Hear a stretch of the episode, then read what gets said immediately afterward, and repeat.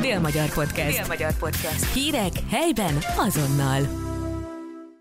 Sok szeretettel köszöntöm a délmagyar.hu podcast csatornájának hallgatóit, Kis Anna újságíró vagyok, és szeretettel köszöntöm szerdai vendégünket, Hanga Józsefet, az Országos Mentőszolgálat Délalföldi Regionális Mentőszervezetének kommunikációs munkatársát. Üdvözlöm a hallgatókat!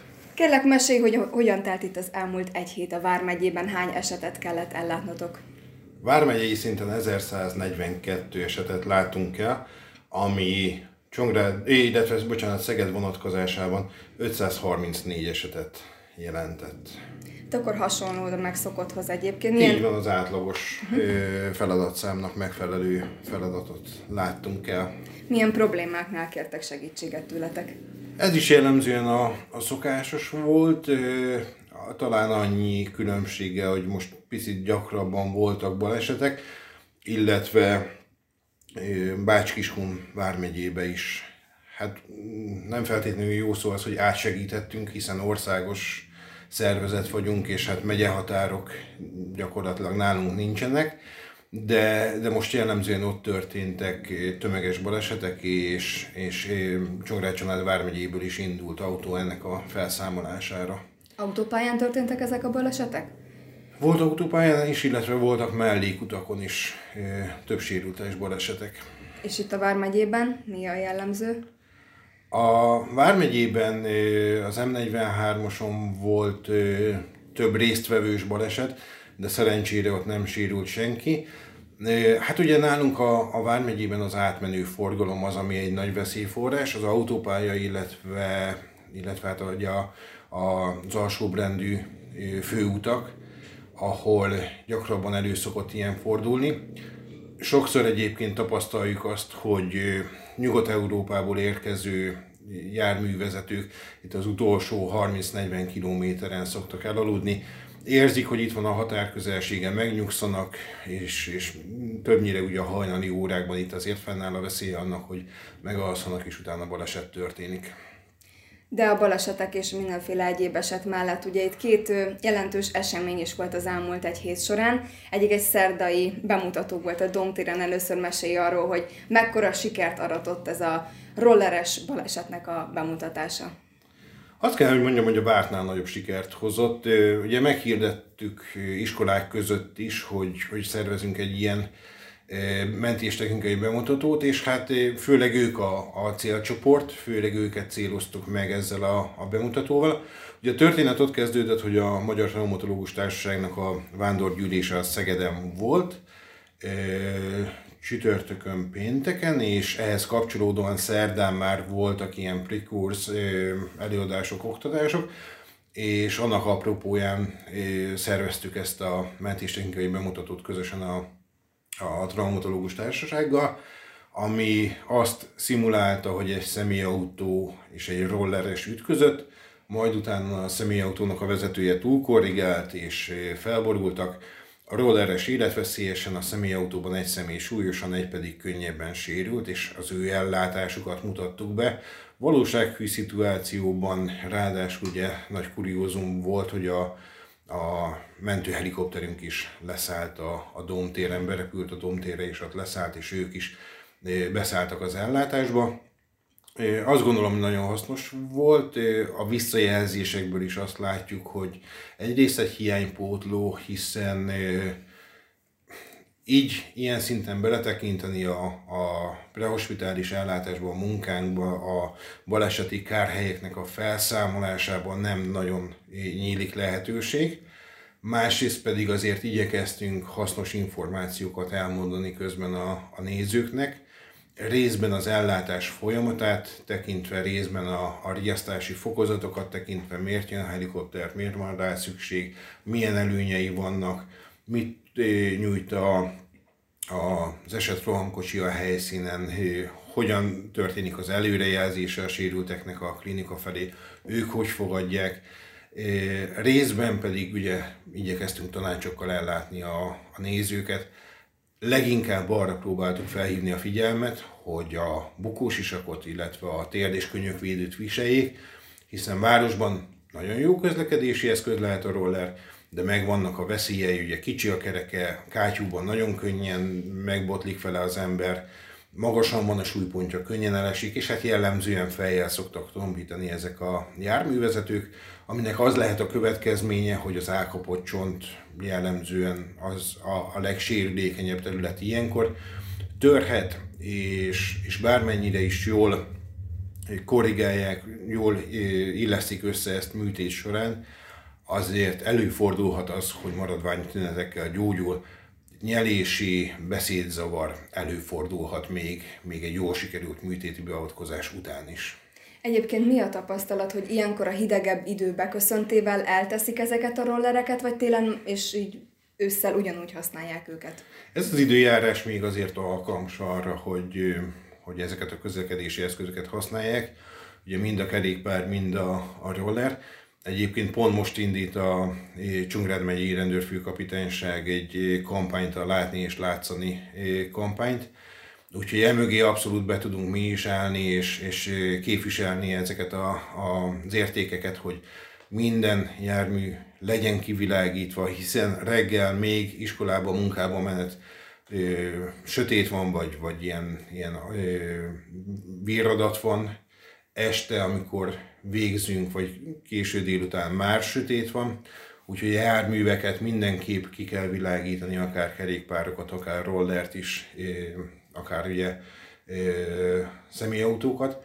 Másrészt pedig a kerékpáron, rolleren lehetőség szerint valamilyen jól látható, akár láthatósági mellényt, akár valami fényvisszaverő kabátot célszerű viselni, akár táskára, csomagra ráilleszteni ezt a fényvisszaverő eszközt annak érdekében, hogy minél hamarabb észleljék az autósok a többi közlekedőt.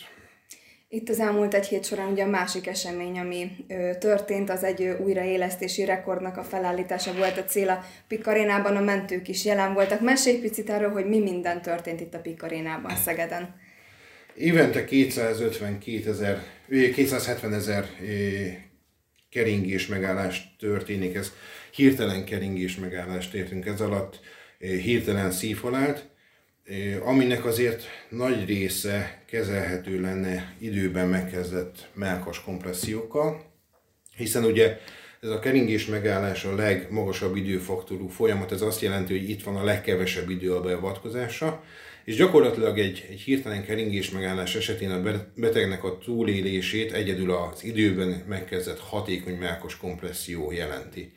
Erre akarja felhívni a figyelmet az Európai Újraélesztési Társaság, és ennek kapcsán hirdették meg már hosszú évekkel ezelőtt az Újraélesztés Világnapját, ami minden évben október 16-a.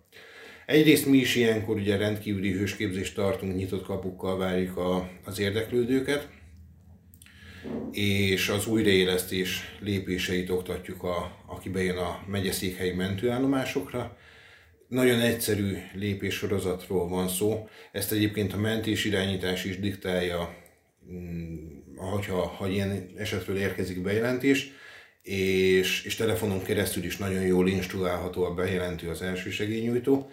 Azonban itt a mentőállomáson meg is lehet eh, tapasztalni, hogy, hogy milyen egyszerű lépésekkel tudunk milyen sokat segíteni.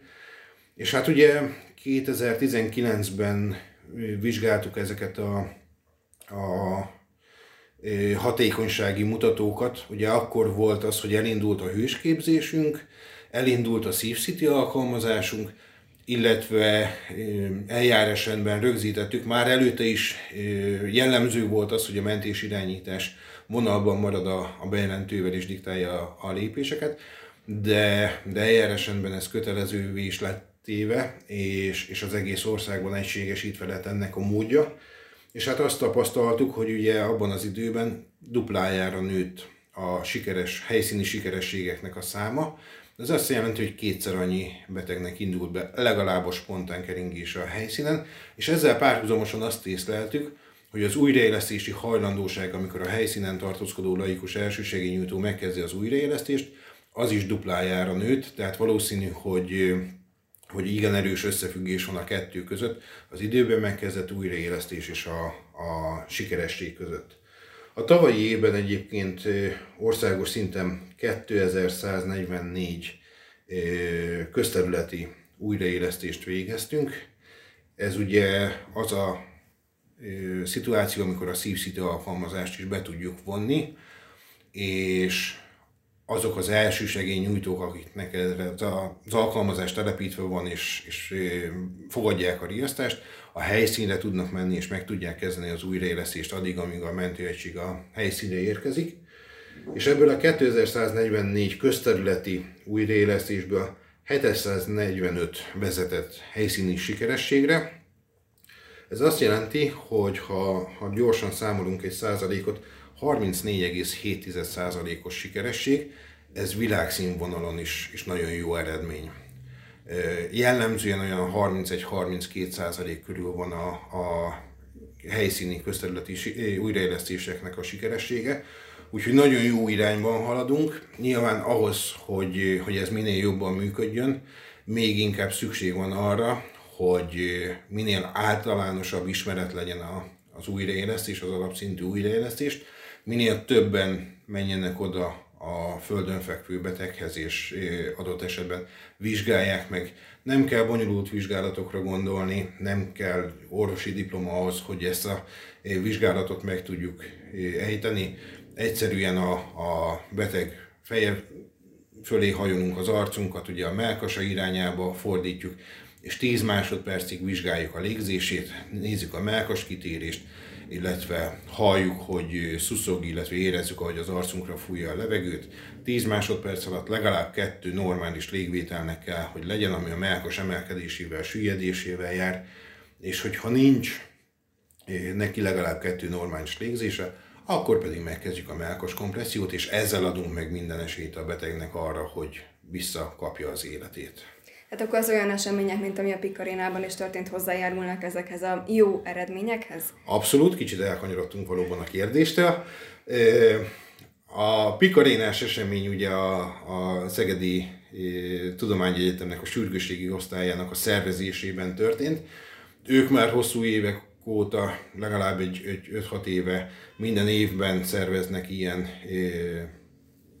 hát egy ilyen, ilyen már-már szokásnak nevezhető rekordkísérletet, és ebbe ugyanúgy ők is próbálják a, az iskolákat bevonni, illetve Szeged lakosságát, és, és természetesen mi is teljes vászélességgel mögéjük állunk, és részt veszünk az oktatásban, részt veszünk a rekordkísérletnek a sikeres lebonyolításában, és és hát hozzájárulunk mi is a, a rekordkísérlethez.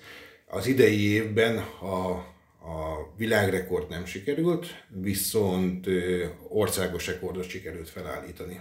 Szuper. Még egy téma, amivel most tovább megyünk, az pedig ugye beszéltünk már korábban arról, hogy amikor a hideg idő beköszönt, amikor hideg front van, az milyen esetekkel jár itt a mentőknél, viszont most már egy olyan hideg idő köszöntött be, amikor elindult a fűtési szezon. Ez milyen problémákat okoz, amihez a mentőket is riasztják itt a Vármegyében? Kétféle problémát szokott a maga a fűtési rendszernek a beindulása, illetve a fűtés elindulása okozni. Ez jellemzően ugye a, a nem a távfűtéses, hanem az egyéni fűtéses rendszereket érinti. Az egyik az az, hogy ha nem megfelelő a fűtési rendszernek a működése, akkor az ugye tűzveszélyes lehet. És hát azért minden évben szokott lakástűz lenni ilyenkor a, a fűtési szezonnak az elindulásakor. Ugye nyilvánvalóan ez egyrészt füstmérgezést, másrészt égési sérüléseket okozhat. A másik pedig a szintén nem megfelelő működésből adódó szénmonoxid mérgezés. Ez jellemzően a nyílt égésterű fűtőeszközöket, fűtési berendezéseket érinti amikor tökéletlen az égés, és szénmonoxidot termel vissza a fűtőtest a lakásba. A szénmonoxid egy rendkívül alattomos gáz, hiszen szintelen szaktalan, és bizonyos koncentrációnál gyakorlatilag menekülésre képtelenné teszi a, a beteget. Az elsődleges tünetek azok fejfájás, szédülés, hányinger, hányás lehet, majd utána megjelenhet az izomgyengeség, a teljes izombénulás, menekülésre képtelenség, majd utána az eszméletlenség és ugye a halálnak a beállta. Ugye a, a szénmonoxid az körülbelül 200-szor jobban kötődik a vérnek az oxigén kötő eleméhez, a hemoglobinhoz, mint maga az oxigén. Tehát pillanatok alatt kiszorítja onnan az oxigént, és, és hát gyakorlatilag egy ilyen fulladásos, már olyan fulladásos, hogy oxigén hiányos állapot lép fel a, a szervezetben, és, és az előbb említett tüneteket észlelheti magán a beteg. Gyakorlatilag a megelőzésére két módszer létezik, az egyik a rendszeres karbantartása a fűtőberendezéseknek, a másik pedig, amit nagyon szorgalmazunk mi is a katasztrófa védelemmel együtt, hogy szénmonoxid érzékelőt szerezzenek be ezek a lakosok, akik ilyen saját fűtési rendszerrel rendelkeznek. Ahhoz képest, hogy, hogy hány életet képes megmenteni, abszolút elfogadható áron, már ilyen 10-15 ezer forintos áron hozzá lehet jutni jó minőségű szénmonoxid érzékelőre, érzékelőhöz, ami a szervezetre veszélyes határérték alatt már riaszt, és meg tudjuk tenni a szükséges lépéseket, ugye lakásnak a kiszerőztetése, illetve a, a menekülés az épületből, hogy, hogy friss levegőhöz jussunk. Említetted a jeleket, amikor már ugye jelen van a szénmonoxid, amikor már ott van a mérgezés. Mi az a jel? Már az el, tehát pontosabban akkor úgy teszem fel a kérdést, már az első jeleknél hívjunk mentőt, kérjünk orvosi segítséget? Vagy mi, mi az a szint, amikor már mindenképp tárcsázni kell a 112-t? Ilyenkor jellemzően ugye a 112 egyik előnye, hogy egy kézben van az összes készenléti szervnek a riasztása, és amikor szénmonoxid mérgezésről vagy magas szénmonoxid koncentrációról érkezik bejelentés, akkor automatikusan a katasztrófa védelem mellett bennünket is szoktak riasztani a helyszínre, megvizsgáljuk a beteget, és akkor döntünk a, a további sorsáról, szükséges-e a tünetek alapján kórházi ellátás, vagy, vagy akár a helyszínen maradhat a beteg. Tehát akkor, mikor már az első jeleket észreveszünk, azért érdemes segítséget kérni. Igen, igen, a, a katasztrófavédelem ugye be fogja majd mérni a, a szénmonoxid koncentrációt az épületben, és akkor, akkor mi pedig döntünk arról, hogy szükséges-e a kórházba szállítás. Okay. Nagyon szépen köszönjük az információkat. Köszönöm szépen. Dél-Magyar Podcast. Dél-Magyar Podcast. Hírek helyben azonnal.